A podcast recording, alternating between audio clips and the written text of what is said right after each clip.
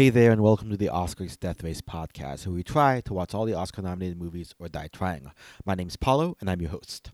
Hope everyone is doing well out there. My deepest apologies for this episode being out about half a week later than expected. Uh, with February starting up, I've been sucked into the black hole that is the New York real estate market, uh, which, if you know how that abyss goes, uh, uh thank you. I, I, appreciate your well wishes in advance. Um, my lease is coming up and is ending soon, so I've been spending pretty much all my free time outside of work looking at apartment listings and going to showings halfway across the city, um, leaving very little time to edit these episodes in a timely manner. So again, apologies for that. Hopefully, I can get this apartment hunting done soon because I have so that I have time to get on the race because this coming Tuesday uh, is Oscars nominations day. Now, if you haven't seen it or heard last episode, I'm hosting a for funsies, you know, no prize attached, just kind of for fun. Uh, it's a contest be- for, between the Academy of Death Racers Discord and the Oscars Death Race and Oscars Race subreddits. Uh, basically, with the 120 or so possible nominations across the 23 categories, I'm basically saying whoever picks the most correct predictions wins bragging rights as the Oscar nominations whisperer. Plus, I'm also taking a community poll on who you'd like to see be nominated for Best Picture, so we can see how our tastes differ from the academies. So far, I've received about 30 different submissions or so, um, so there's still time for you to get your entries in. Uh, the form closes when the Oscar nominations begin at 8.18 a.m. Eastern Time on February 8th, this coming Tuesday. Which, fun fact, I have a dentist appointment then, uh, so that's going to be a fun time. Um, now, to help you with your ballots for this contest, I've brought on long time, in fact, possibly the oldest friend of the show, Dakota, from the Contra Zoom pod to talk about our predictions for all the feature length category nominations. Uh, we don't really have anything constructive to say about the sorts nominations beyond they exist, uh, so there's that. Um, anyway, you can certainly start off with Gold Derby's predictions to build your ballot, which we did for this episode, but there were certain nuances to the predictions, like you know things that may end up you know surprising uh, surprising us, or things about historically that may, you may not have that might not be reflected in the Gold Derby predictions that you may miss by just fly, b- blindly following those rankings. So we're here to give you that scoop and also give you some spicy hot takes that we know won't get nominated, but we'd like to manifest into existence somehow. So just be careful when you're listening and filling out this ballot that you're filling out the correct thing. Now, a quick note on timing and the actual content of this episode. Um, you know, this episode was recorded a couple of weeks ago. At this point, actually before the Jeff and Pierre episode came out, um, which uh, you know, this means this was aired, this was recorded uh, before the various Guild nomination awards, such as the PGA, DGA, WGA, and ACE awards, which came out January twenty seventh. That those were some pretty big shakeups, some pretty big snubs. Um, so you know those took up the the predictions to, to, a certain degree, and then also the BAFTA nominations this past uh, week as well on the third. You know had some notable snubs as well. Um, so you know the Gold Derby rankings I'm quoting and uh, our own takes don't reflect those nominations, which frankly speaking I'm kind of garbage at actually using those to inform my decision anyway. Um, so it didn't really matter, I guess. Um, but you know so grain of salt with all these predictions. Um, in any case, uh, I, I got to get to sleep soon so let's cut straight to the episode, and I'll catch you on the other side.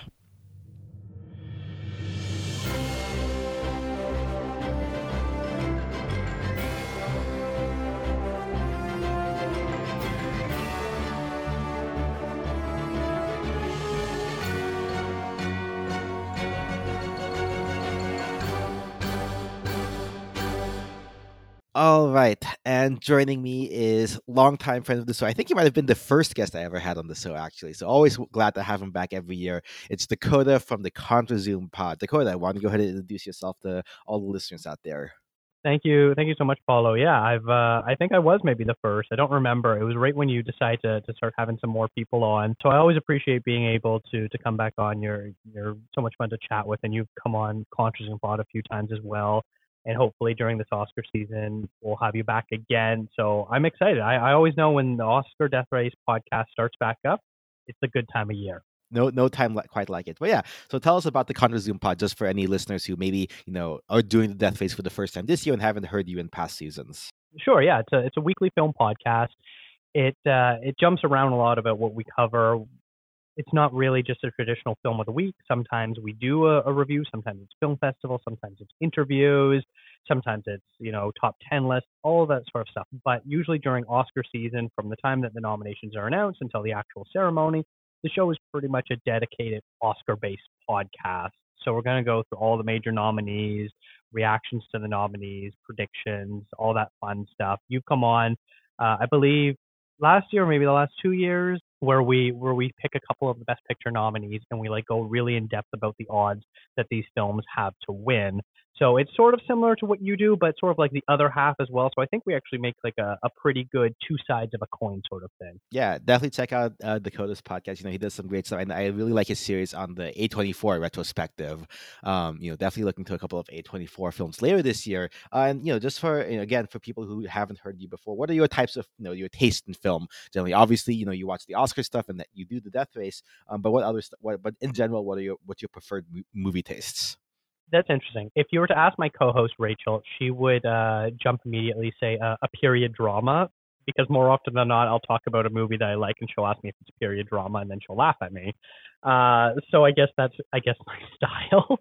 you know, A24, despite being a distribution company and not a production company most of the time, usually their releases are the type of movies I, I generally gravitate towards. So, you know, more mid-tier budget, small to mid-tier budget films, drama, stuff that's a bit of a genre, things like that, where it's not just your your ordinary popcorn flicks. Obviously, I do like that stuff as well, and have done multiple episodes about Marvel movies. But uh, but yeah, I, I usually try to keep it a bit uh, a bit off kilter and a bit weird at times. All right, weird is how we like it, and you know, uh, you know, obviously, again, you you do the Oscar, Death Race. How many years have you been doing it for again? And you know, what are your thoughts on this year's race in general? Ooh, I uh, I probably should have looked that up the exact year. I've uh, I feel like I've been doing it for about maybe 11 or so years now, where I, I started out just being like, oh yeah, I'm gonna try to watch a bunch. First, it was just like just the best picture nominees, and I was like, oh, I'll just try to watch as many as I can. And so inevitably, I would get about 60 to 70 percent of the way through and be like, wow, I did really well. Because comparatively outside of our, our community, that is considered quite well as far as that. Like if you watch the 10 best picture nominees, that's considered doing a good job on your homework sort of thing for most people. And then I think I've been doing it seriously for about six years now, where I, I try my hardest to watch everything possible. In the last two years, I did manage to get 100%. This year, I fear with my work schedule, I probably won't be able to do that. And so I think I'm already trying to mentally prepare myself and just be like, hey, watch what you can. It's all right. You don't need to see everything, even though you know, like on the Discord server, I'll feel like I'm the one left out when everyone's like, "Hey, I completed, I completed, I completed." I'll be like, "Yeah, I've got like 20 left to go." Hey, so you know, the, the, we're recording a bit, bit, bit before Jeff, Jeff and Pierre's episode comes out, and Jeff is pop, like Jeff is already like I think watched pretty much everything before the nominations even came out. So you're you're not alone in that case. Well, you know, I I'll, I'll do my best to finish it this year. I think I have, think I have a good chance. Um, but it is, you know, oh yeah, there's definitely some crazy people out there in the very best way possible, crazy, uh, who finish the entire race before it even starts. So shout out to you guys. I know Jeff has a day job, but uh, I don't know how he does it all. So Jeff, you're crazy. All right, um, and yeah, so you know we'll we'll talk about you know this year's phase. Uh, we won't go into like too much review of the film specifically. I mean, we might comment on it specifically as you know this episode. Um, you know, we've we've done kind of like the top twelve is pictures, uh, or films that are most likely to get Best Picture according to Gold Derby. So you know we'll be going through the top five or for Best Pictures case, top ten films that are most likely to get nominated in each category. I'll read through them and then you know, we'll kind of give a reaction to hey, does this list look right, or you know, does this look like something, or, or is there something that maybe we think will maybe usurp one of them? Well, I'll talk maybe mention like the, the sixth and seventh place nominees as well. Um, and are there any films that we really wish would make get a nomination, even if we don't think it's going to? Um, you know, I think on the Discord, uh, I might actually be running a small contest, no prize attached, just kind of for funsies, where uh, we'll be go well. Uh, there, you know, there are hundred essentially I think like 120 individual nominations available. You, you count duplicate nominations, so you know 120 points possible. One point per cat, one point per correct category per guess, um, or per, per guess per category. So this would be a good way for you to you know kind of try to fill it out and see if you can uh, get how many points you can get in predicting what will get nominated. So uh, Dakota, you ready to get started? Yeah, I'm very excited. Uh, I did lots of homework. I saw your homework as well we've got some uh, some interesting opinions, so I'm ready to, to have some hot takes here. Hey, the hot takes are always the best takes. Um, all right, so starting off, we have the big one. We'll just hop straight in and probably t- spend the most time on this category, of course. Um, best picture. So you know, going from number one down to number twelve, um, and these are all films aside from the last one, which you know you probably have uh have know of if you've listened to the past couple of episodes of this podcast. Uh, in first place, we have Power of the Dog. Second place, Belfast. Third place, West Side Story. Fourth place, Dune. Fifth place, Licorice Pizza. Sixth place, King Richard. Seventh place, Coda. Uh, eighth place Don't Look Up, ninth place Tick Tick Boom, and tenth place Tragedy of Macbeth, with Nightmare Alley coming in at number eleven, and then Drive My Car coming in at number twelve. Uh, so those are you know your your, your presumptive top ten, uh, top twelve Best Picture uh, candidates who will likely get nominated. Now you know Dakota, you have your episode coming up uh, in a little bit. That will be your best films of 2021. Uh, so I'm not going to ask you to spoil that episode. You know, you guys should definitely again subscribe to Contra Zoom Pod and listen to his episode. And also, you know, in general, we're not going to be caring too much about ranked order uh, for the for most of these categories. But you know, I'm going to go be a little bit indulgent here and share my kind of you know based off of these uh, based off of the films that I've seen, uh, what I think my top 15 as films actually would be. Um, and you can kind of pick apart you know what I think would would be make for a good best picture. Um, notably, I have not yet seen Licorice Pizza or Drive My Car, so they're excluded from this top uh, 15 list. So I'm actually going to work backwards order. So my number 15 film uh, House of Gucci. Number 14, Don't Look Up. Number 13, Lost Daughter. Number 12, King Richard. And number 11 being The Ricardos, meaning that my top 10 films for Best Picture would be number 10, Spider Man No Way Home.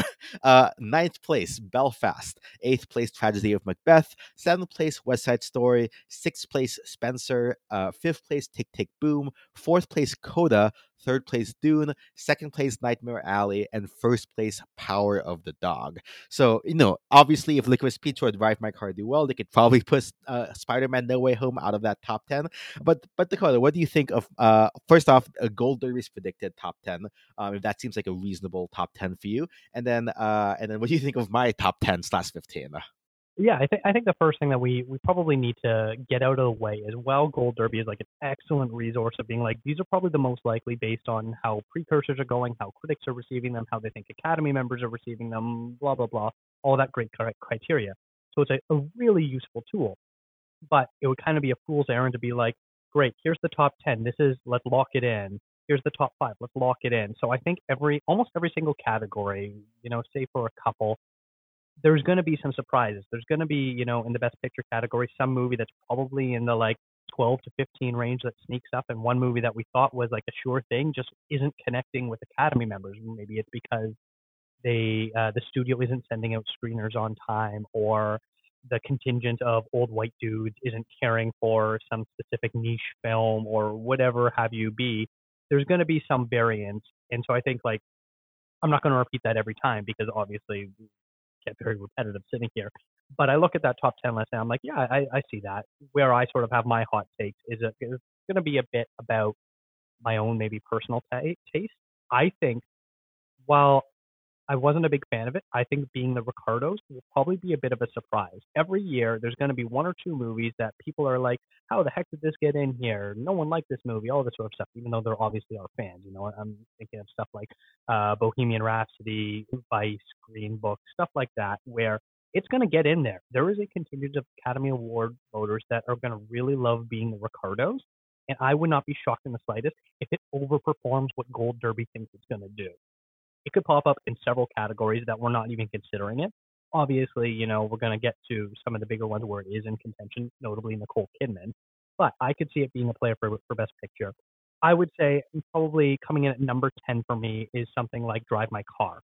You know, it's right on the edge there. It seems to be getting a lot of acclaim from, you know, the festival circuit and, you know, it looks to be one of the front runners for best international film and things like that. It could be, you know, the movie that sort of sneaks in there.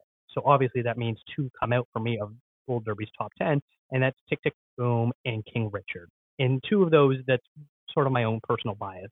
Tick Tick Boom, I'm not really a big musical fan, and every time I see the trailer for it, I'm just not excited about it. I know I'm going to have to watch it, but right now I'm not excited about it.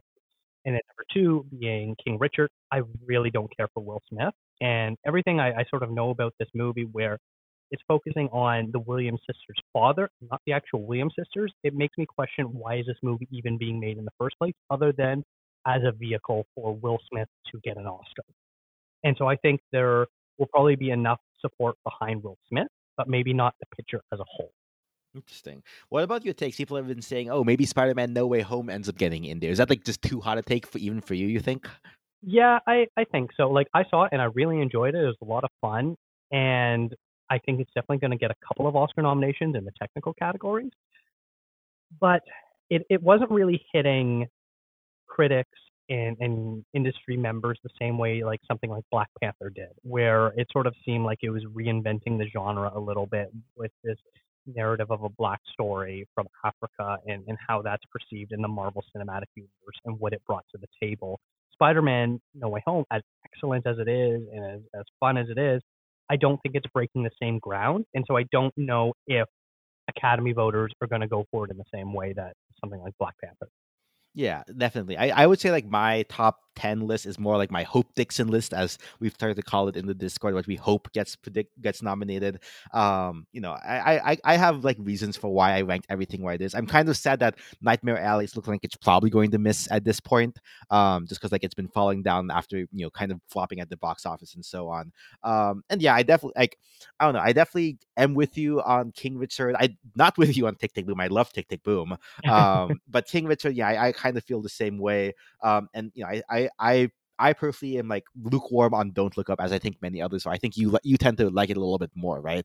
Yeah, yeah, that's it's interesting, especially with like going back to the Tick Tick Boom part with musicals. It seemed like everyone that came out this year was like, "Oh, this is going to be the contender for Best Picture," because it was In the Heights, and then it was I can't remember what else it was, but then Tick Tick Boom. Like, there's been several musicals this year. Oh, West Side Story, obviously, is the other one, which I think is going to make it. But it seemed like every single time was, "Yeah, this is the this is the musical." I sort of feel like the Academy only has room for one musical it's really going to love. And I think that's, you know, when voters are going down their ballots, they're going to be like, great, my musical this year is West Side Story. Yeah. And then I would also say I'm kind of disappointed that Spencer is just like fallen off the list entirely at this point as yeah. well. Yeah. I, I think it was always a long shot for Best Picture, but it looks like it might be a long shot for some other stuff as well, which was very shocking. Yeah, and then one last thing to note, I guess, from my personal preferred list is that I do really love Coda. The more I've sat on it, the more I think I really enjoy it. So you're gonna see that in a few couple of future categories where I'm gonna have Coda. What I wish Coda would get nominated a lot higher, even though I don't think it's going to. Um, any other thoughts on Best Picture before we, we move on? I know we have a lot of categories to get to. No, I, I think that's about it. I think just people need to be prepared to maybe have a couple movies that they're feel like the audiences are divided on to make the cut because that happens every year. Because with preferential ballots, that's what's going to end up happening. Yeah. All right then. Uh, so next up we have Best Director. Um, in order we have uh, Jane Campion for Be- uh, Power of the Dog, Denis Villeneuve for Dune, Kenneth Branagh for Belfast, Steven Spielberg for West Side Story, and Paul Thomas Anderson for Licorice Pizza. With uh, in sixth place Ryusuke Hamaguchi for Drive My Car. Um, so Dakota, what are your thoughts on this uh, final five for Best Director? This is probably one of the few categories where I think it's pretty locked in stone of this is who it's going to be it seemed like Branagh was the real front runner for the longest time, but then Jane Campion has really over overtaken that. So it really is sort of like a two horse race between Campion and Branagh.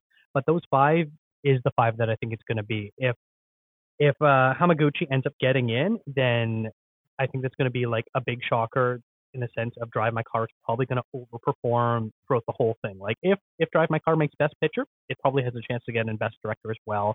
But um, that's going to be a tricky one for sure. Uh, I, I really feel like that's the top five. Anyone that you'd like to see in here that's not already in here, I like I mentioned, uh, really enjoyed Coda and its direction. Um, I've been listening to the Directors Guild, uh, the Directors Cut podcast from the DGA, um, and I think I was most impressed by the interview that uh, Sian Heder gave for Coda, um, for kind of like what all had to go into like directing that particular film. But any that you're that you'd like to see make it in here? I think uh, out of only ones that are, are realistic shots, because you know, obviously, I would love something like Ridley Scott for The Last Duel, but that's not happening at all. Um, or Janicza Bravo for Zola. As far as realistic choices, the only one I would kind of like to see in there is maybe Joel Coen for The Tragedy of Macbeth. Mm-hmm. All right, all right. Uh, moving on to the acting categories, then uh, we have uh, in first place Olivia Colman for The Lost Daughter, uh, Kristen Stewart for Spencer, Nicole Kidman, as we mentioned, for Being the Ricardos, Jessica Chastain for Eyes of Tammy Faye, and Lady Gaga for House of Gucci, with Penelope Cruz coming in number six for Parallel Mothers at time of recording. Um, you know, I know that Kristen Stewart for a long time was kind of like the perceived frontrunner for this category, and then I think she got snubbed at the SAG Awards, I believe, um, or or one of the precursor awards, or one of multiple of the precursor awards. And so, you know, this is a very tight race. All the like the numerical odds that you know Gold Derby gives these people are super super close um, between these top five. Um, so any of them could potentially drop off. With I think there are a number of people kind of at the heels. You know, I, we mentioned Penelope Cruz. I think that Jennifer Hudson for Respect is kind of like in the conversation as well. Alana Haim for uh, Licorice Pizza's in the conversation as well. But you know, what do you think of these five? And do you think you know who do you think is at most at risk for not making it here? I think the most at risk is Jessica Chastain. Uh, the Eyes of Tammy Faye had a lot of buzz going into it, but then it really seems to have deflated. Uh, it was an okay movie. I think her performance was pretty solid, but the movie wasn't great in my opinion. I think uh, Rachel Zegler from West Side Story might be the one that pops in her place. It's sort of interesting because the Best Actress race seems maybe one of the most the more wide open ones that we've seen in recent years because it seems like every single major award or guild seems to be having different omissions in different frontrunners. So it's just very interesting where like early on, obviously, like you were saying, Kristen Stewart seemed to be the favorite, but that was with critics, not so much with the actual award shows, and she seems to be missing some. And then you've got like some really surprised love for Lady Gaga, which I wasn't really expecting this for House of Gucci. Nicole Kidman, same thing, where the movie was pretty terribly received, but her performance seems pretty universally praised. Olivia Colman sort of seemed to come out of nowhere where it was just like a lot of buzz about this movie, but no one had really seen it. And then I think The Lost Daughter came out like on Christmas Day, if I'm if I'm not mistaken. I think I think it was New Year's just, Eve actually, so it was like super. New Year's Eve, yeah, that's it. Yeah, and it just like as soon as it came out, it was like bam, right away she shot to the top of the leaderboard. And in considering she just won so recently, I'd be hesitant to say that she's the front runner to win. But like I don't know, stranger things have happened, of course. So this is this is definitely one to really I think keep your eye on, and maybe will tell us a lot about what the Academy is thinking of these different movies, depending on who gets in here. Yeah, I've heard that part of the reason uh, Kristen Stewart may have like gotten snubbed at the SAG Awards is that the Screen Actors Guild, you know, not only includes actors but includes you know personalities from radio, television, and influencers as well. And so you know, it's a random selection of that of that body who decides on the nomination. So you could very well get like a, a cross section in the nomination phase that are less familiar with her acting work and more familiar with her as you know Twilight, basically. So they kind of written her off. Um, but then presumably, right, the actor, the actual actors within the uh, Screen Actors Guild Award, uh, Screen Actors Guild may actually, you know, uh, still appreciate uh, Kristen Stewart at the at the Academy. Um, so there was hope there, which I, for my money, see was probably my favorite of, of what I've seen uh, this year. Though, frankly speaking, I haven't seen uh, Eyes of Tammy Faye just yet. Um, so I can't comment on there. Um, and again, I will say Emilia Jones. Again, I just love Coda, everything in Coda, basically mm-hmm. there. So um, I would, we'll, I would love to see Emilia Jones get in. Yeah, same here. We're on the same wavelength there. Um, okay, moving to Best Actor. Uh, first place is uh, King Richard himself, uh, Will the Fresh Prince, uh, Will Smith. Um, followed up by Benedict Cumberbatch, Power of the Dog. Uh, my man uh, Andrew Garfield for Tick Tick Boom, Denzel Washington for Tragedy of Macbeth, and Peter Dinklage for Cyrano, with Javier Bardem coming in at number six for being the Ricardos. So I didn't really have any hot takes here, but what did um and you know I, I, I again we, we mentioned how uh no both both just now and you know in the episode that's that's uh we at, at time of recording hasn't come out yet but will be out by the time this one does come out um you know King Richard is basically Will Smith's attempt at getting an Oscar yet again. Um, so you know, I wouldn't be surprised. I think uh, Cyrano might be probably the most at risk because it hasn't really come out yet. And I've heard it had it's had a troubled uh, campaign so far. I think um, for for consideration. So, what are your thoughts on on this Best Actor race? Yeah, I, I agree with what you're saying right there the Academy really does like Joe Wright. He's a he's a pretty great director, and, and Cyrano is a very popular uh, adaptation that they're doing. It's, it's based on the play Cyrano de Bergerac, but this time it's now a musical. So that could really go either way. That could be maybe a movie that sort of surprises us and gets multiple nominations, or in my experience, uh, what I'm thinking is that actually gets shut out completely, where Peter Dinklage is maybe the only real opportunity to get in there. I would probably pull him and sure, maybe it's it's Javier Bardem or someone else that maybe sneaks into his place, but I'm sort of hoping to will into the existence Simon Rex for Red Rocket. That is one of my favorite movies of the year, and is one of the most powerful, bold, creative performances I've ever seen. And so I would absolutely be elated. That would be my my that would make my entire Oscars as if Simon Rex gets nominated for Best Actor. I really don't think it's going to happen. So this is me like putting my hot take and like wishing it into existence. Your manifestation, if you will. Uh, what about Nicolas Cage for Pig? Oh, I would love that. Oh, that that would be my second option of like, okay, if I can't have Simon Rex, I'll have Nicolas Cage. Um, but yeah, it's it's tough. I haven't seen Tick Tick Boom, so I can't really comment on it. I think Benedict, Denzel, and Will Smith are all absolute locks. They're the three sure things in this category. Garfield would is maybe like a. I think I I would I would I would say he's probably locked. Like I think if Tick Tick Boom, even more so than Best Picture, like you know, you have him maybe not getting Best Picture. I think this is the one thing that it's absolutely going to get. I think. Yeah, I, I, I would agree with you. I would say it's like a ninety percent lock. So if there's you know if it ends up not being as, as popular as maybe I think it is, um, then maybe that slips a little bit. But yeah, I would say he's pretty close. He would be behind those other three, but he's like right there with them for sure. Yeah, and you know, uh, super long manifestation. Not Will Smith for Will, for for King Richard. I am I'm a bit more on the I prefer. Well, obviously my homeboy and Andrew Garfield would be my first choice, but I realistically between the two, I would want Benedict Cumberbatch over Will Smith. But that's just me. Um, all right, moving to best supporting actress. I have a lot of hot takes here, but the actual five that Gold Derby is forecasting uh, Ariana DeBose from West Side Story, Kirsten Dunst from Power the Dog, Caitriona Balfe from Belfast, Aunjanue uh, Ellis from King Richard, Ruth Negga from Passing, which I have not yet seen, and then Ann Dowd from Mass at number six. Um, so yeah, I'll, I'll, I'll save my hot takes for a second. What do you think of this final five, Dakota? I think you're going to appreciate my hot take, and that's Marlee Matlin in there. Okay. So Yeah. I, I have I have uh, DeBose, Ellis, Balfe, Dunst, and then Marlee Matlin as the fifth one there. Uh, Over- I over haven't Ruth seen West Side Negga? Story.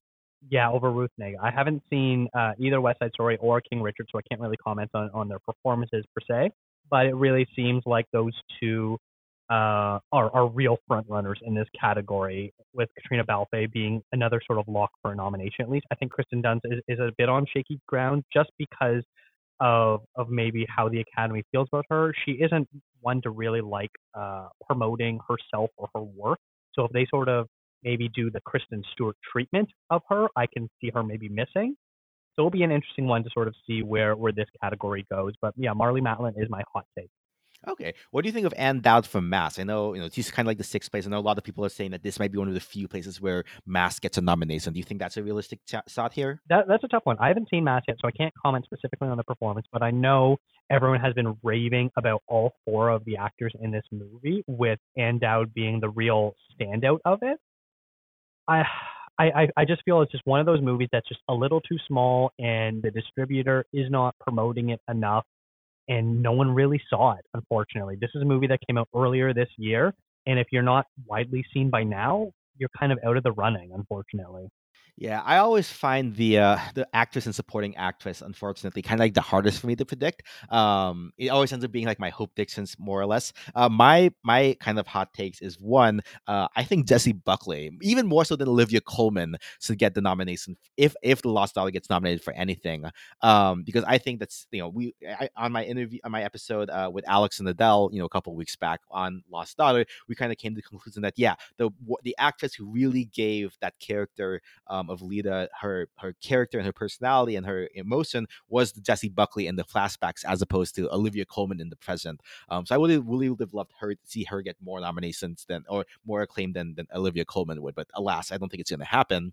Um, the other one would be Kathryn Hunter from Macbeth, who plays the witch. oh Um, yeah. That is like the most. I, I think it's like the creepiest performance and probably the most memorable performance of the witch I've ever seen in a in a rendition of Macbeth. And this adds just the perfect amount of it adds the physicality in that performance. I think that that that really sets the whole set the set the whole production as a whole to another level. I think. I, I'm so happy you you mentioned Kathryn Hunter because it's really hard to stand out in a scene opposite Denzel Washington. And as much as I love Frances McDormand, I really felt that Denzel overpowered her in a lot of their scenes together. The only person that I think actually went toe to toe with him in Macbeth is Kathryn Hunter. She just brought this such unique physical performance to it. So I'm so happy you're, you're trying to will this into existence because I would love that to be willed into existence as well. All right. Uh, well, here's the, here's the hoping hoping the witch's brew comes true. Um, all right. Finally, last acting category is Best Supporting Actor. Um, so first place is Kodi Smit-McPhee from Power of the Dog. Uh, second place is Troy Kotsur from Coda. Third place is Ciarán Hinds from Belfast. Fourth place is everyone's favorite uh, Jared Leto as Paolo Gucci from House of Gucci, uh, which is always funny because my wife always says that I kind of look like like Jared Leto since I started growing my hair out, and I have the same name as his character here. So just that that I always found that funny. Um, and then Jamie Dornan as uh, the grand as as the father in Belfast, um, with Bradley Cooper coming in at number six for Licorice Pizza. Um, so first off, Coda, I love the love for Coda here, and I definitely think he's probably going to get nominated. Though I think this is clearly Kodi Smit-McPhee's category at this point. Having seen uh, all of these performances, it's definitely going to Kodi Smit-McPhee. Um, I think Jamie Dornan is probably the most at risk here. Um, frankly speaking, I think Jared Leto somehow I, I, it's it's that weird case where gonna he's gonna get both the Razzie nomination and the supporting actor uh, Oscars nomination. Um, I really do like the uh, Brad, I I just saw Licorice Pizza in black and white uh this past Sunday actually. Um, and I was blown away by Bradley Cooper and his veins there. So would love to see a Bradley Cooper nomination here. Uh, but what do you think? I I'm once again trying to will some stuff into existence, and that is uh, for Jared Leto to just go away. um, I, I I would not be shocked in the slightest if he gets both a Razzie nomination and an Oscar nomination because it seems like I don't know what like every five or six years there's an actor that gets both for the same movie and you're just like how is this even possible? You watch the Academy do this and you're like what's wrong with you? How you saw the same performance that the Razzie people see right? What are you doing here?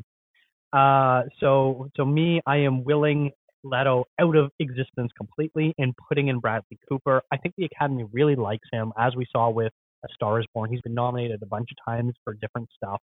So it wouldn't shock me in the slightest if Bradley Cooper ends up uh, being in this category. But uh, but yeah, Smith McPhee, Kotsur, and Hinds are probably the most locks, with Dornan probably being a little bit behind there, uh, and then Leto probably Leto and Dornan probably being the the most uh, unsafe between them. Okay, okay.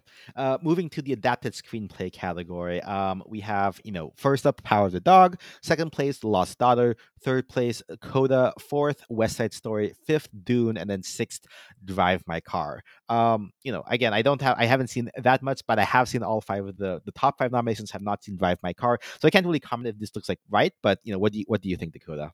Yeah, this is this is a category both adapted and original you kind of have to look at like okay where where do the various best picture nominees sort of shake out? Because you know all the top frontrunners are going to fall into one of the two categories. So you're probably going to end up with eight of the 10 best picture nominees with a screenplay nomination. So that's kind of a little safe to assume that. I look at the top five that they have on gold derby and you know it's hard to really quibble with what they have. Um, Dune, I know, was really praised as, as finally adapting a very unadaptable novel to the screen. Coda is from a, a French film, I believe, and so I think that's going to play well, especially with, uh, with the message behind it. And then the other ones are just very well adapted. West Side Story could have been a, a huge flop, but uh, people are really loving it, and I'm happy about that. I love the original West Side Story. I'm very excited to see this new one, so it's going to be interesting to sort of see how if they do make any changes to the actual story and how it's presented. So that's going to be sort of a, a thing that I'm looking for when I see it. Yeah, I, I have no real arguments with this top five. Okay, yeah, and interesting. So you mentioned like the top, you know, the top, you know, generally the, the best picture nominees probably will get a, a, a mo- for eight of the ten of them will probably get, and it works out that I would say about five of these, um, of the of, of Gold Derby's current ten are adapted, and five of them are original. So the one that's missing from the adapted, actually there were two missing from the adapted. It looks like one would be Tick Tick Boom, the other would be uh, Tragedy of Macbeth, um, would be missing here, um, with uh, I believe Lost Daughter kind of t- taking that place. Um, and then uh, moving to best original screenplay, uh, we have Licorice Pizza, Belfast, King Richard, Don't Look Up, and Being the Ricardos being that uh, one that that that uh, I think skipping out on on one um, with uh, um, uh, Drive My Car. Oh, sorry, uh, with Mass being the sixth one here. Does that you know top five look right to you? Uh, I, I have four of them, and I have one exception. Original screenplay is interesting because uh, it's not just the scripts or the movies or things like that. It's the names behind them that I think is really going to matter a lot. Being the Ricardos has Aaron Sorkin. The Academy loves him. Belfast has Kenneth Branagh. They love Kenneth Branagh. Don't Look Up has Adam McKay. As we've seen with his last few movies, the Academy really likes Adam McKay. Same goes for Paul Thomas Anderson, who wrote Licorice Pizza. So my only one that I would probably take out is, of course, uh, King Richard, and I would replace that with The French Dispatch because the Academy also really likes Wes Anderson. So I would not be surprised if the writers' branch decides to reward Wes Anderson for his script. Uh, insert your joke about how I have not seen Wes Anderson movies yet here. oh right, yeah, I, I, keep forgetting about that. Yeah, I guess that's our on uh, ongoing joke now. yeah, yeah, yeah. I'll get to it. I promise. Uh, I mean, I have to get to it at this point if it if it gets into the nomination here, which it probably will later on. Um, okay, so yeah, uh, French Dispatch potentially getting in uh, over uh, which one? Which one was the one that you said was going to not make it potentially? King Richard. King Richard. Okay. Um, interesting. Yeah, I could definitely see that. Uh, I, I again, I def me, Jeff, and Pierre kind of concluded that uh, what held King Richard back was the screenplay more than anything else. Uh, so would not be mad there. Now, there is one thing that's come up kind of in discussion online that there's always that sole screenplay nomination that just does not like like it nominated nowhere else in the Academy here. Um, and you know, I think all the ones we talked about are probably going to get nominated in at least one other category. So, who do you think will be that one sole screenplay nomination? Last year was The White Tiger. Um, I think I saw someone post that it's been like literally like almost 20 years or something where it's always been like one sole nom- like at least one nomination that's like not in any other category from the uh from the screenwriters guild so what do you think that will be this year if there is one yeah, that that's a really good point and, and something I, I wish I had made as well because that that's completely true. There's always one really random movie that seems to sort of stick out. Uh, if it ends up being adapted screenplay, maybe it's something like Passing is the only one. Uh, as far as original screenplay, maybe it's something like Mass or Parallel Mothers, or even Come On, Come On could sort of be it. Because I, I sort of think that French Dispatch might show up later. We'll talk about it when that comes. Um, but you know, maybe maybe the French Dispatch is the only one that gets a nomination for that. Of course, much like the White Tiger, there's one that sort of sometimes comes up out of absolutely nowhere, and you're like, I didn't even realize this was on the Oscar radar. So I, I don't even know what that could be. Maybe it's Pig, um, maybe it's Red Rocket, maybe it's Annette. I don't know. Maybe Memoria. It, it's so hard to tell because yeah, you're right. There there is this weird thing with the academy where they just like be like, "Hey, here's a curveball that you've never even heard of before." Yeah, well, I've heard I've heard a lot of people say it might be "Come On, Come On" is kind of like the favorite for that. I think, um, which I w- wouldn't be as upset about. I've heard a lot of people say really good things and would look forward to watching more Joaquin Phoenix in black and white. Um, but yeah, if you're filling out your ballots uh, for who you think will get nominated, make sure you include that one uh, that one wild card spot for for screenplay. All right, we're gonna move to some of the more technical categories here. Uh, first up, we have best cinematography uh, with Dune, Power the Dog, Tragedy Macbeth, West Side Story, and Belfast being the top five. Nightmare Alley coming in at number six. Um, so I have some hot takes. Well, not so hot takes, but I think some that are like kind of out of contention, unfortunately, which I really enjoyed. I really enjoyed Spencer, and I really enjoyed uh, Green Knight. Um, and you know, as much as um, I like Powder Dog. I kind of wish that, uh, and, and and Belfast. I think I uh, again I'll have mentioned on the by the time this episode comes out, the last episode, Belfast cinematography didn't quite do it for me. Um, I would say Dune, Tragedy of Macbeth, and and West Side Story are my favorites of cinematography for sure. I again having seen uh, Nightmare Alley in black and white this past Sunday. Uh, I really want that to get uh, nominated for cinematography, but it looks like it's it's on the cusp. Yeah, I, I think I, I pretty much agree with the top five that Gold Derby has. All five of these movies have sort of been heavily praised for their cinematography, so it sort of makes sense if they're the real front runners. Like you, I would love it if The Green Knight made it. Uh, another movie that I mentioned earlier was The Last Duel. I would love it if it got in there. Obviously, I don't think either of those movies. Maybe The Green Knight has like a, a random token nomination somewhere amongst one of the technical categories. That would be that would make my day. But uh, but yeah, as far as the cinematography, you know, people talk about Dune they're like, oh my gosh, it looks so good. Power of the Dog, the mountain landscape, it's so beautiful. Tragedy Macbeth, it's so unique. Like all these movies, people are talking about their cinematography, and when you get regular everyday moviegoers talking about cinematography, that's usually a huge sign of, of the things to come. Okay. Um, moving on, then we have a costume design uh, with uh, first place being Disney movie Cruella, uh, which I thought I kind of called when I first saw Cruella in theaters last May that, yeah, this is probably going to get an Oscar nomination for the costumes. Clearly the best part of the entire film. Uh, second place, we have Dune. Then we have House of Gucci. Uh, fourth place, Spencer. Fifth place, West Side Story. And then once again, Nightmare Alley at sixth place here. Um, I would agree with this as a likely nomination. I think I would like to see. I was really unimpressed with House of Gucci's costumes, frankly speaking, and would love again more love for Nightmare Alley to kind of like get in there and get more recognition. Um, but other other than that, again, this this seems like a pretty solid five for costume. Yeah, costume is an is an interesting category to try to predict because they have a very sort of set guidelines of what they normally like going for. It obviously has to be period or really high fantasy are the two main things that they, they go for year over year. So you look at some of the nominees like uh, Dune or Cruella, that sort of makes a lot of sense. Spencer sort of fits into the like really classy, you know, she's there's there's literally an entire sequence in this movie of her just wearing different dresses. That's going to be sort of like that showboating Oscar moment for that movie because she looks Kristen Stewart looks stunning in all of those dresses and, and throughout the film that all her famous looks that they recreate, they do such a great job with that. Um, I, I sort of agree with you. House of Gucci sort of I what I've seen, it looks like it might get in there. I think this is a movie that maybe is going to play really well with Academy voters, maybe to the detriment of the average Oscar watcher. But uh, I think Nightmare Alley might end up being the one that sort of sneaks in there as well.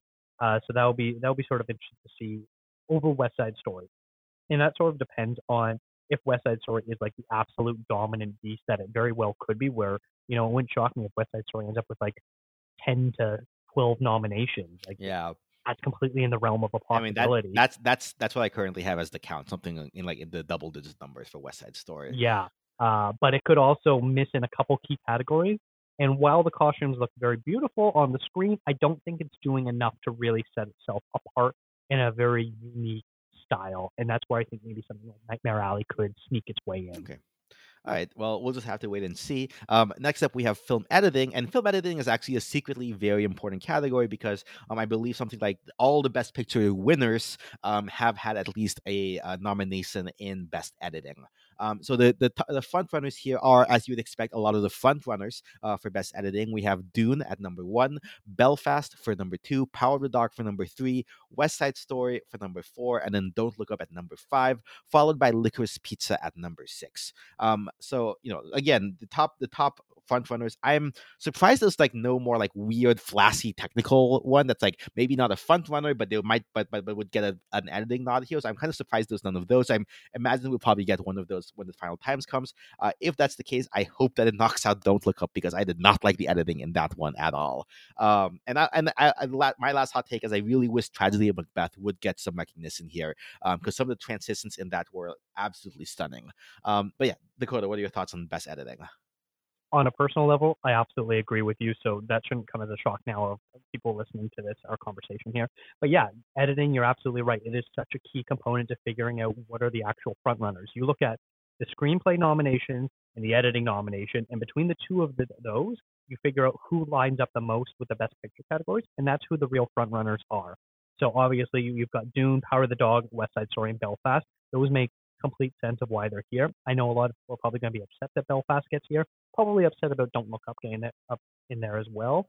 But those look like to be the five main front runners. Really, like it's kind of hard to argue against that. Yeah, I mean, at least Belfast was a short film as opposed to uh, Don't Look Up, which just went on and on and on. Uh, again, what are you doing with the editing? But yeah.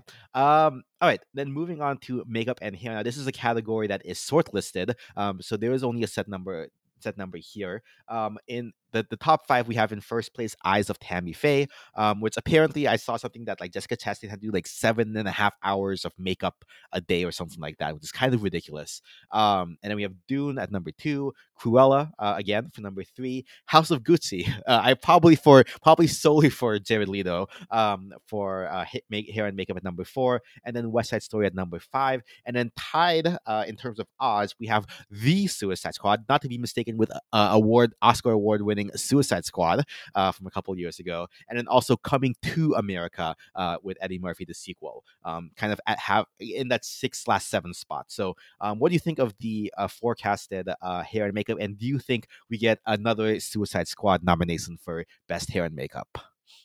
We're now getting to some of the technical categories where anything can happen. It wouldn't shock me. You know, I look at the top five frontrunners and I'm like, yeah, that makes sense to me. But uh, this is one of the, the categories as we're going to go along that could really have some surprises. I don't think Coming to America is going to make it. Uh, it really just sort of died the day it came out. Suicide, the Suicide Squad, I would be happy if it makes it. Uh, but that's more because I quite enjoyed that film. Best DC film. Yeah, I, I absolutely agree with that too. Uh, it, would be nice if it gets in there, but like I'm not like, oh yeah, Su- the Suicide Squad has the best and makeup, so I'm not going to be devastated if it doesn't make the cut. It really seems like it's going to be the eyes of Tammy Faye's award to lose, with Dune and Cruella being right behind it, as far as maybe a, a spoiler or an upset. Okay. Um, moving on to best production design, uh, we have again Dune at number one. Uh, I think Dune might be like up there with West Side Story for probably most nominations this year. Um, second place we have Nightmare Alley, which again really in love with that one. Then West Side Story number three, The Dispatch at number four, and then Tragedy of Macbeth at number five. Uh, with Spencer coming at number six. Honestly, you know, as long as Dune and Nightmare Alley get in there, I would take any of the other th- uh, other four, three of the other four films to round out the title five. I'd be happy with that. Yeah, I, I think Spencer coming in at number six makes sense because it, it pretty much takes place at one location almost the entire film. And while it's really it's a really nice castle, it unfortunately doesn't really do enough with its production design to really stand out. So I think five that are sort of in the top five there really makes sense. And as you said with Dune, it's going to show up in every single technical category, and probably so is West Side Story. This might be the French Dispatch's only nomination if it doesn't sort of squeak into um, to screenplay. Uh, but yeah, I, I think it really is, is a well deserved one, even if it's a movie that I'm a little mixed on.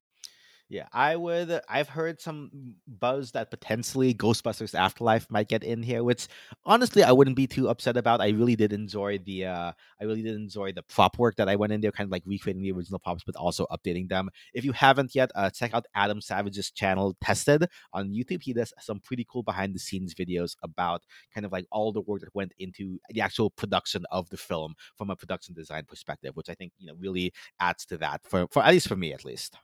Uh, moving then to some of the more musical categories. Uh, you have a music podcast, right, Dakota? Uh, I do. It's it's one called uh, Crate Digging. It's where I interview uh, musicians about their record collection. So it has really nothing to do with like scoring and things like that. Although soundtracks have come up in, in some of the episodes. But yeah, people like listening to uh, artists, mostly Canadian artists, talk about their record collections. Crate Digging is another podcast I host yeah, definitely make sure you check that out. Um, and yeah, I mean, I would say there are definitely a lot of films that I, you know, I know that score is generally original music, um, but I really wish there was kind of like some way to recognize like really good soundtrack selection. I think there was some some films to see that had some really great soundtracks to them. But in any case, we have what we what we're dealing with. Um, so for best score, uh, once again, Dune uh, with Hans Zimmer uh, as the favorite for here. Um, Power of the Dog at number two. Uh, French Dispatch again at number three. So it might be another French Dispatch nomination here. Um, number four, Don't Look Up, and then number five at Spencer Notably, I think Spencer and Power the Dog actually has the same composer, Jonny Greenwood, here. Um, so he might be going up against himself, kind of like how um, Trent Reznor and Atticus, uh, you know, last year were up against themselves. Um, and then in sixth place, we have Parallel Mothers. Um, at number six. Uh, so, what do you think of this five uh, with your with your musical expertise, Dakota? Well, I, I would be very happy when uh, The Power of the Dog and Spencer get nominated by uh, Jonny Greenwood. He's from the band Radiohead, which is my all-time favorite band. So I, I've been loving him. He most people know his work from stuff like There Will Be Blood, which you know was the biggest of biggest upsets of how the hell did that not get a nomination? But that was because it was ruled ineligible because he had taken parts of someone else's work or something like that, and then incorporated that into his own work, so they they disqualified the film. He's also done a bunch of other PTA films, including uh, Phantom Thread, which is another fantastic one.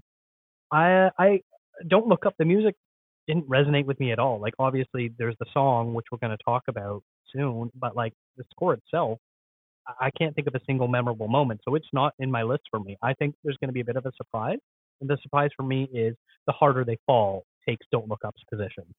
Okay, okay. Uh, the harder they fall is actually also uh, a consideration for the next category, um, which is best song, and this might be a little bit more up your speed with the records. Um, so in first place we have "No Time to Die" uh, by Billie Eilish for the film "No Time to Die." Uh, I think I didn't didn't I think this song came out like a year before the film came out because of the COVID release um, delays. Um, so No Time to Die currently in first place, um, and then we have Be Alive by Beyonce over the credits of King Richard. Uh, we have Dos Oruguitas uh, by Sebastian Yatra, written by Lin Manuel Miranda for Encanto. Uh, Just Look Up by Ariana Grande for Don't Look Up, and then Down to Joy by Van Morrison for Belfast. Uh, with the sixth place being Guns Go Bang by Jay Z and Kid Cudi uh, over uh, uh, for Harder They Fall at number six. Um, so, what do you think with this uh, top five here? This is going to be probably the category that's one of the hardest to pick because it always is. It always is. It, it always is. The this branch of the academy makes zero sense. I I can never make heads or tails about what they're trying to do with it. Be prepared for some random movie you have literally never heard of make the cut. Be prepared for several songs of like, wait, what? Why is this song even nominated? Be prepared for the most Diane boring, Warren. mundane song, Diane Warren song, which she is shortlisted, so she very well could make the cut. Um, so yeah, I I purposely gave myself two spoilers just because I know this category is a bit of a crapshoot. I think King, King Richard, No Time to Die, and Don't Look Up, up are probably going to do it because I think the Oscars are going to want their star power, and those represent three very big name singers. Uh, but my my surprises or upsets, if whatever you want to call it, is so may we start from Annette, which that's that's a very risky pick, and then the other one is Beyond the Shore from Coda. So hopefully you like that pick, uh, Paulo. But yeah, really, you know, like I'm basically just gonna roll a dice and, and pick five names out of a hat because this is the, the most difficult category to predict. I mean, I would say it's probably safer than not to put Diane Warren in here, um, just to expect her to ruin all of our death races by making us watch Four Good Days. Um, you know, I mean that we have the breakthrough rule on on this podcast for a reason, where you have to watch all the film, the entire film, even if it's nominated for only best song, and you can't just listen to the song.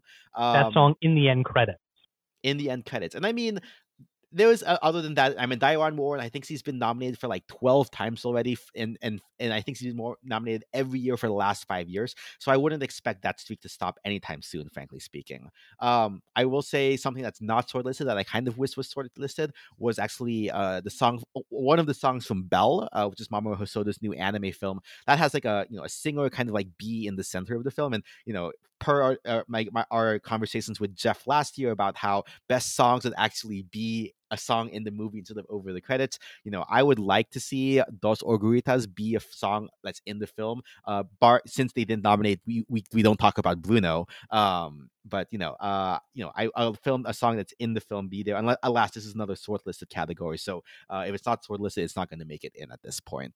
Um, but yeah, I mean, this is a crapshoot. Expect Diane Warren, but that's about it at this point. Jeff blew my mind when when he sort of like made this revelation of this should the song should actually have an integral part of the movie and not just be best end credit song. And ever since then, I, I quote Jeff every time I talk about this because he's absolutely right, and it's absolutely infuriating that they're just like, hey, what big name artist can we do to sing some song that's vaguely about the movie that we can stick in the credit? Yeah, play Jaja Ding Dong. Um, all right. so moving on, we have best sound. Now, this is another sneakily important category, kind of by a transitive property, where you know best editing uh, kind of determined like you have uh, all the best picture winners were at least nominated for editing. In the same way, all the films that won Best Editing were at least nominated for Best Sound in the past years. Even when sound was broken into two categories, it received at least a nomination. I think either the winner of Best Sound went on to get into get editing. I think actually all the winners of Best Sound shared the same winner as Best Editing, at least one of the two categories. And last year would be only one category. Sound of Metal took both. Um, so it very well could be the winner of Best Sound also wins Best Editing here if that streak continues. Um, so here we have first place once again Dune. Uh, second place, we have West Side Story. Third place, No Time to Die. fourth place Belfast, and fifth place Tick Tick Boom, uh, with Power of the Dog coming in at number six, which would potentially break that that streak potentially actually um, if Power of the Dog doesn't get nominated here. Um, I mean, I think Dune and West Side Story are fairly self evident. Um, you know, I think Tick Tick Boom kind of makes sense given it's a musical film um, that would have pretty good sound. Um, though, and then I think the the one big miss here, according to Gold Derby, I don't see Coda on here, which it kind of gave me a lot of the same feels as Sound of Metal did last year. I mean, obviously there's there's some surface level con- uh, uh, continuity there with both of them being about de- deaf individuals and kind of using sound design for that. Um, but you know, I can understand why it's not it's not the biggest film out there and doesn't have as much praise. But I really would have liked to see uh, Coda kind of sneak in here. But in any case, what are your thoughts both about kind of like that relationship between sound and editing, as well as these these five that uh, Gold Derby has kind of for us? Yeah, I don't know the exact breakdown how that statistic works, but I have heard something similar to what you were talking about, and that obviously makes a lot of sense. Dune and West Side Story are the two sort of big front runners that are both going to be nominated for best editing and Best Picture as well. So that sort of makes sense where that's where that overlap is going to be. The other interesting thing is with sound, the Academy loves war movies, so actiony stuff like that. No Time to Die makes a lot of sense to to sneak in there.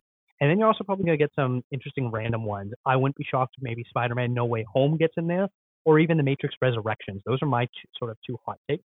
As far as Coda goes, as much as I love that movie, uh, I don't think the sound design was sort of anywhere near on par that it was for Sound of Metal. Sound of Metal did lots of really interesting stuff where they were sort of playing with him losing his hearing, whereas Coda has this one, you know, great show-stopping scene where everything goes completely silent.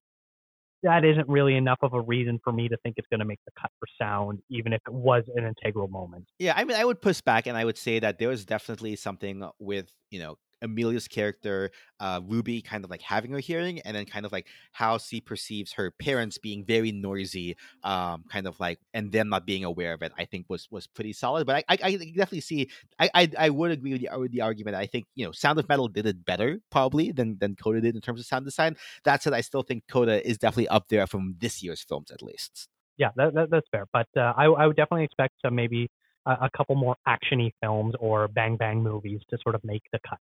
Okay. Um, and then moving then on to you know some uh kind of like CG related uh categories. We have first best visual effects. Um, so you know kind of the quote unquote superhero John uh, superhero category for the Oscars.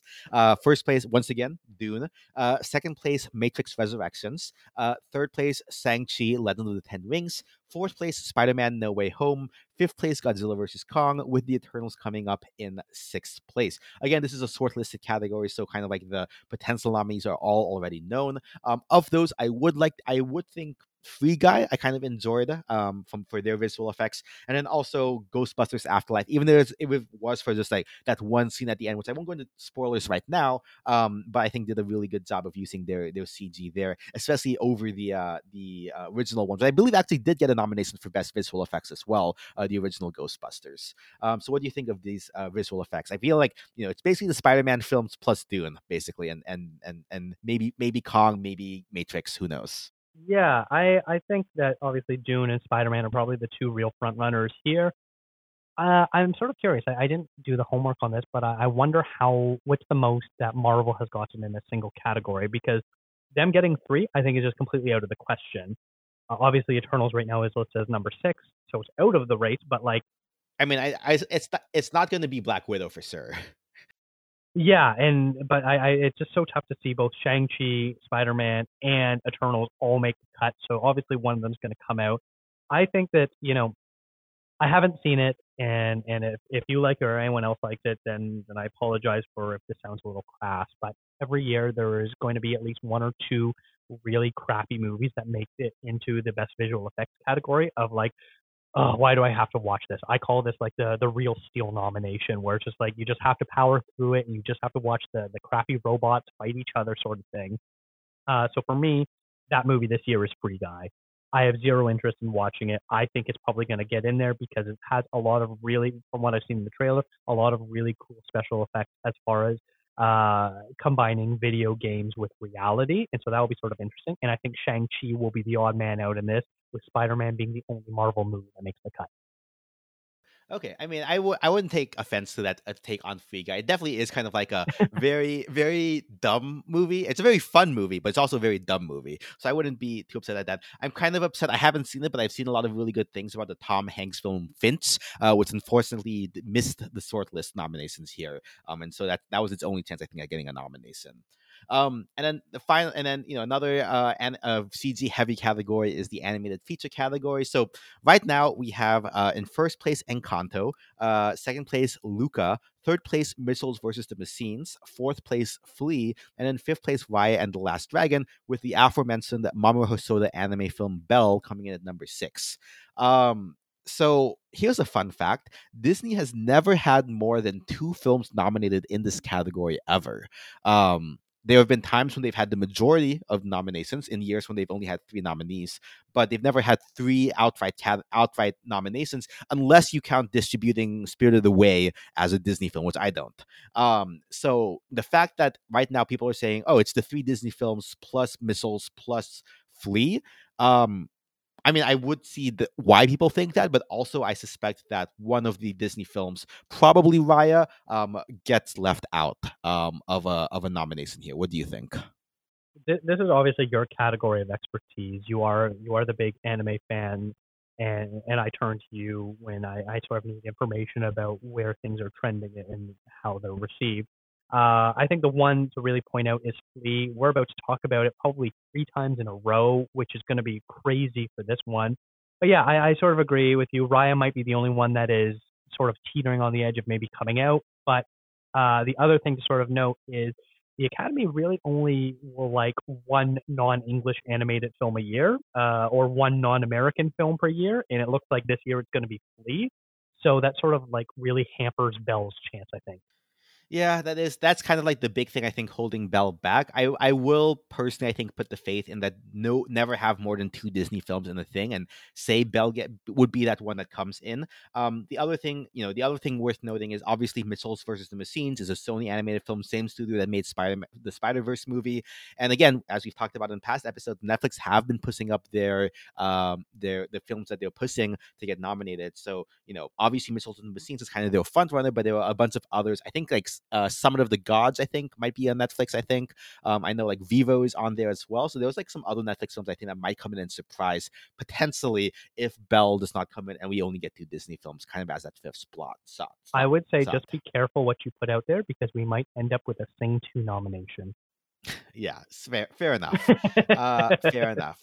Um, okay, moving on then to the oh, one last thing. Uh, you mentioned Flee, uh, and while I do agree that it probably will get nominated, and it's it's a safe bet to, to expect it to get nominated. Of the three film categories it's going to be nominated in, I think animated is the least deserving of a nomination. I think my hot take, my mini rant, is that Flee is a good film. It is the best film that happens to be animated, um, and that's why it's getting the animated category. It is not a good animated film. Um, whereas, you know, I think looking at Mitchell's, looking at what I've seen of of Encanto, Luca, and Flee, and having seen Belle in theaters, all those other films push the medium of animation forward, push the technique of animation forward.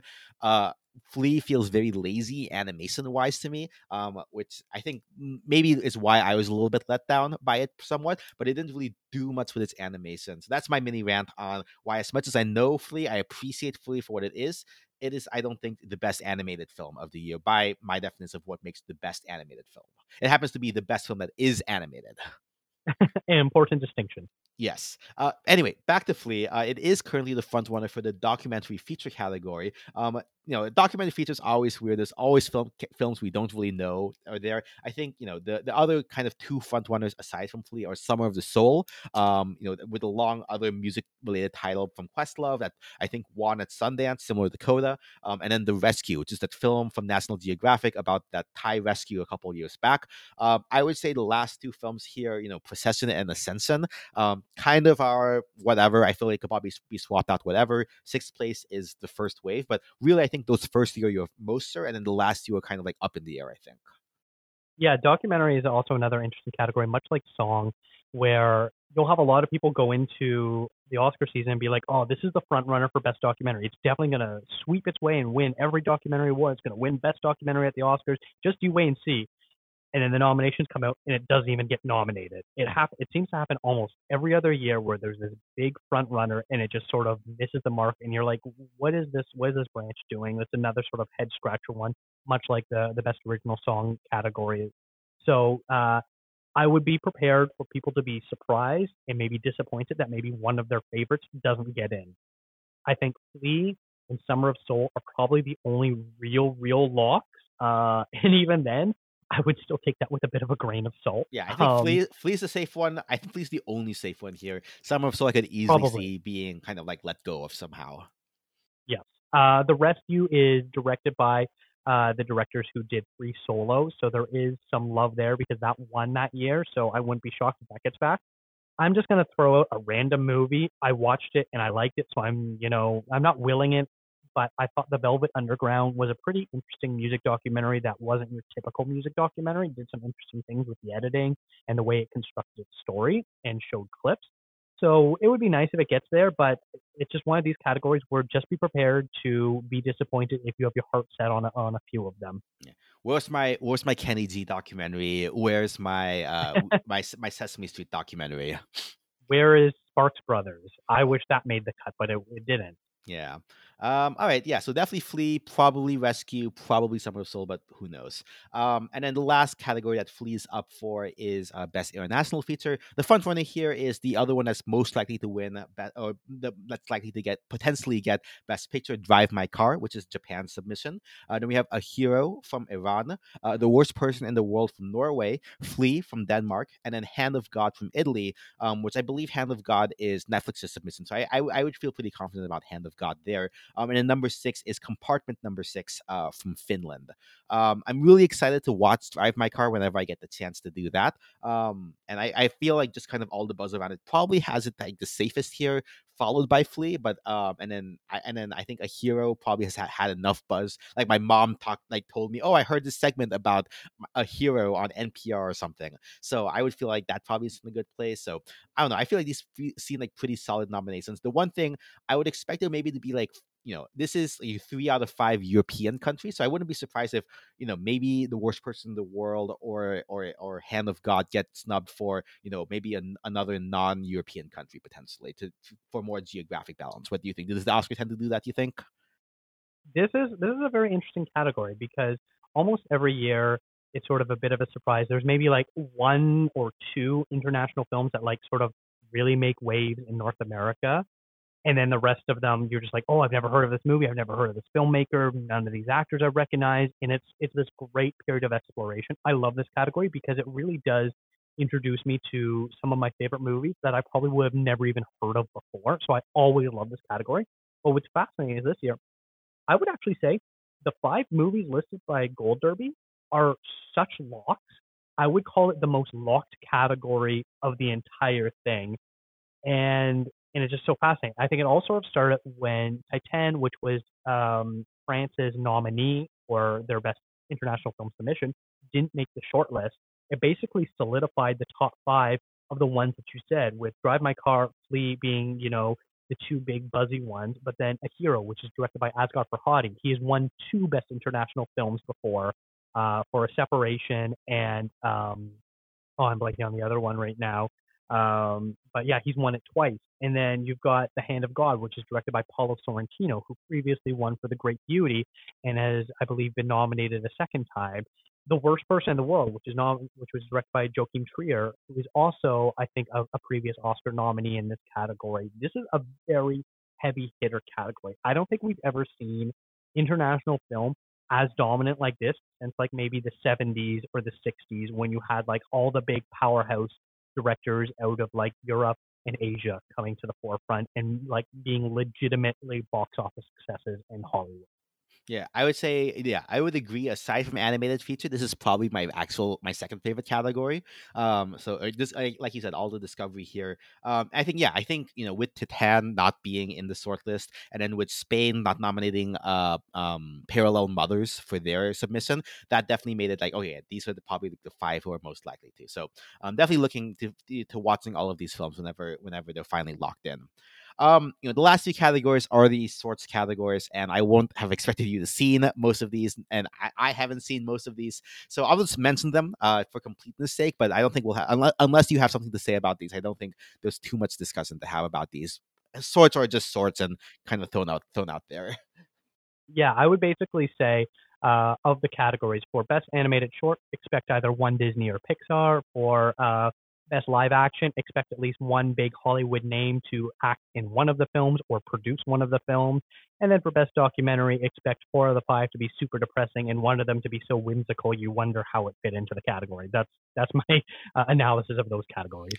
Yep, and you are right on the Disney one. Uh, for animated short, the first one is Us Again, uh, which I actually have. Uh, I think some affinity for. It's actually choreographed by this dance power couple who I really enjoy, Keone and Mari Madrid. So you know, kind of rooting for that one. But um, the animated shorts are Us Again, Windshield Wiper, Robin Robin, Step into the River, and Only a Child with Namoo as number six. Um, for documentary short, it's three songs of Benazir, Benazir, The Queen of Basketball, Coded, The Hidden Love of J.C. Leiden Decker, When We Were Bullies, and Terror Contagion, with sixth place being Camp Confidential, America's Secret Nazis. Uh, and in the live action sword category is When the Sun Sets, The Long Goodbye, Television, Freema, Freemas, Censor of Dreams, and then sixth place going to Your Dead Helen. So throw throw whatever you want onto your ballots here. I have no idea how to predict for this beyond us again getting in there. Um, yep, all right, Dakota. so closing this up, so you know the I, I put together some stats from this list. The the film with the most nominations, as we predicted, uh, actually was Dune with eleven nominations here. Um, and then followed up were Belfast and West Side Story, each with ten nominations, and then Power of the Dog with nine nominations. So I feel that seems like about right for where the frontrunners tended to have been in previous year, especially with one as technical as Dune. I, I definitely see that that that number kind of sticking there. Um, and then just outside of nominations, you know, the ones that that seem to be just outside of nominations, Parallel Mothers and Mass are both at sixth place in two different categories. Um, the Suicide Squad or Coming to America potentially getting in for makeup and hair. Um, Harder They Fall potentially for best song. Eternals number six for visual effects, and then the various sixth place uh, films for international animated and documentary and the various short films. Um, now, if we go with this list, that would be 38 feature films as per Gold Derby, plus the 15 sorts. Um, so that would be something like uh, 53 films total to watch, including the sorts. Um, so 38 feature films. Last year we had 41 films. So I think some of the hot takes that between you and I we had, we may probably get one of those, you know, like the screenplay one, for example, or the random song that that's currently not being forecast, something like that.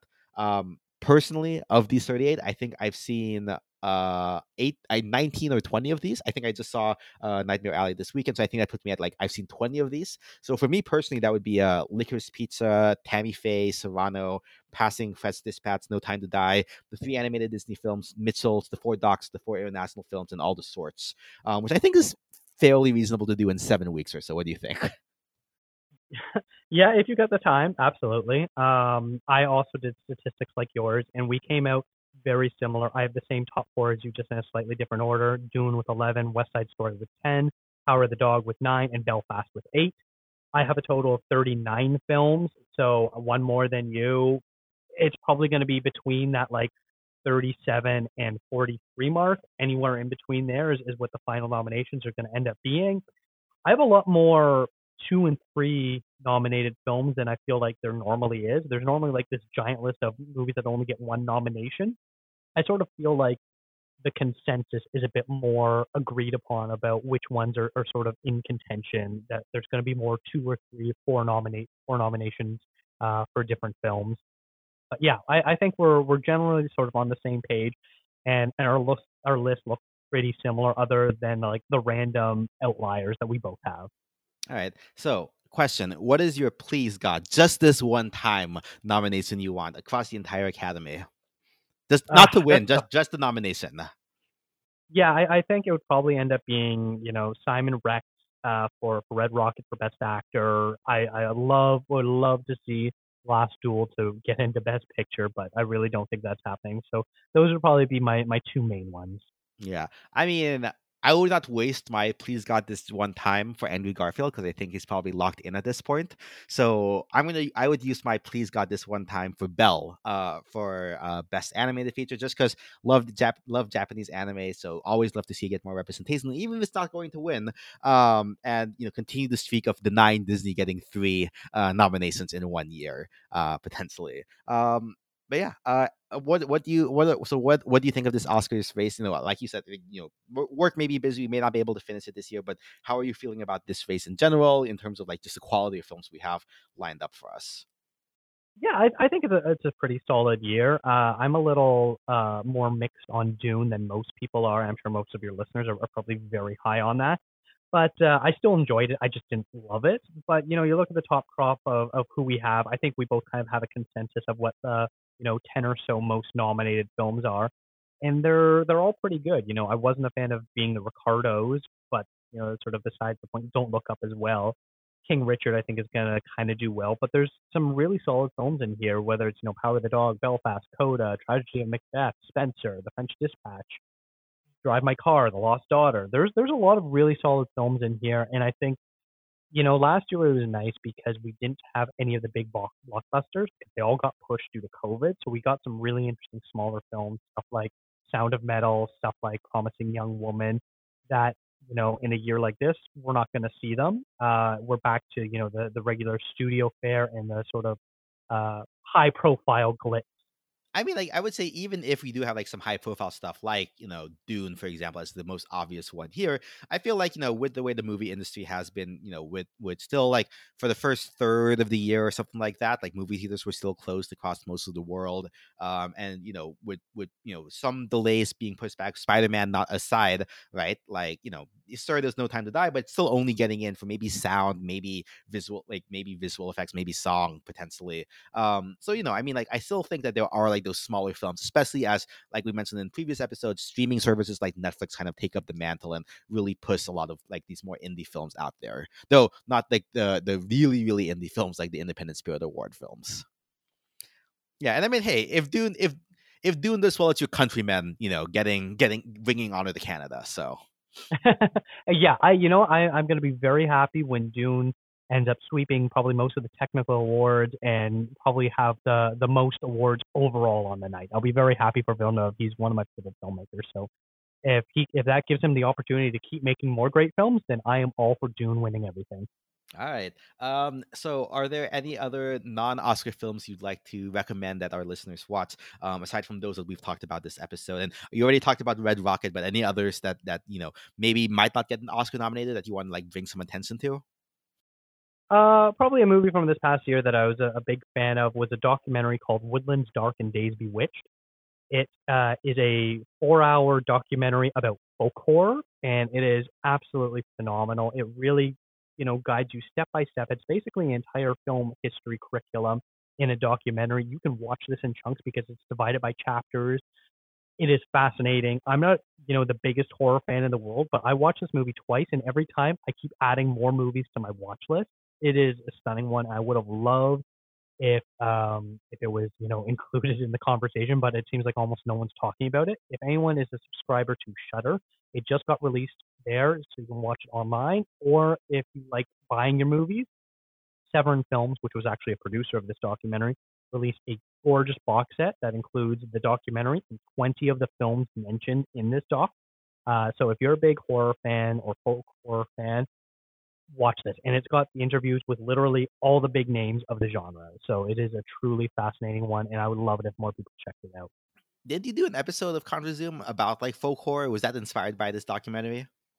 It absolutely was. That was our Halloween episode this past year. We picked uh, the Unholy Trinity, which is considered the three films that launched the genre. So you have uh, Witchfinder General or Blood on Satan's Claw and um, the Wicker Man. Uh, those are those are considered the three uh, starting points or entry points for the folk horror genre, and everything sort of branched out from there. So we did our Halloween special on uh, on those movies. So thank you for reminding me. I forgot completely. Yeah, and then any films coming up in 2022 that you're particularly excited for this year? I know I think I was the I think it was the episode that came on last year for 2021. Uh, so what yeah. what are your what are your favorite films for 2022 to look forward to?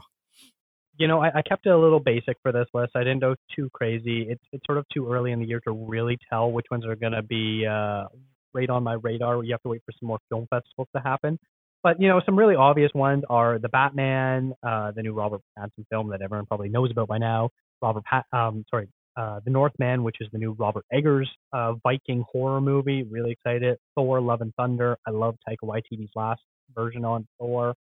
Spider-Man Across the Spider-Verse Part One. We've talked about Spider-Verse already on this episode. Probably my favorite animated movie of all time.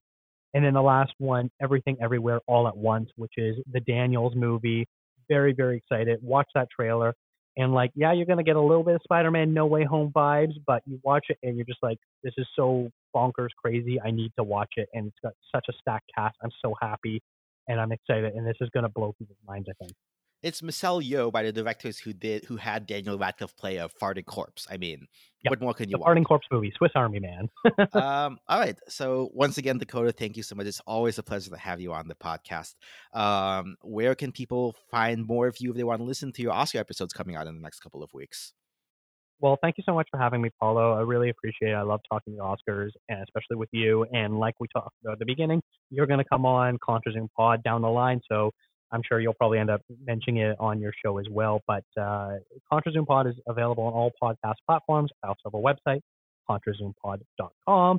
Uh, and that's my social media handles on, on Instagram and Twitter. So, you know, come say hi. Uh, and hopefully you're, you're liking what I'm doing. If you have any recommendations, let me know. And, uh, I love to just talk movies. So yeah, come say hi to Rachel and I. Yeah, at some point I will actually get around to watching all of Wes Anderson. I will actually come on. I promise. I'm gonna hold you. Yeah. Well, as long as as long as I get to come on and also talk about anime on your podcast at some point, I will be happy. We're to do definitely gonna do that. Yes. all right, all right. Well, thank you once again, Dakota. Uh, make sure you check out all of his stuff. Great friend of the show, one of my first biggest supporters of the of the podcast, and wouldn't have started without him. So, uh, thanks again for coming on, and yeah, keep watching some more movies.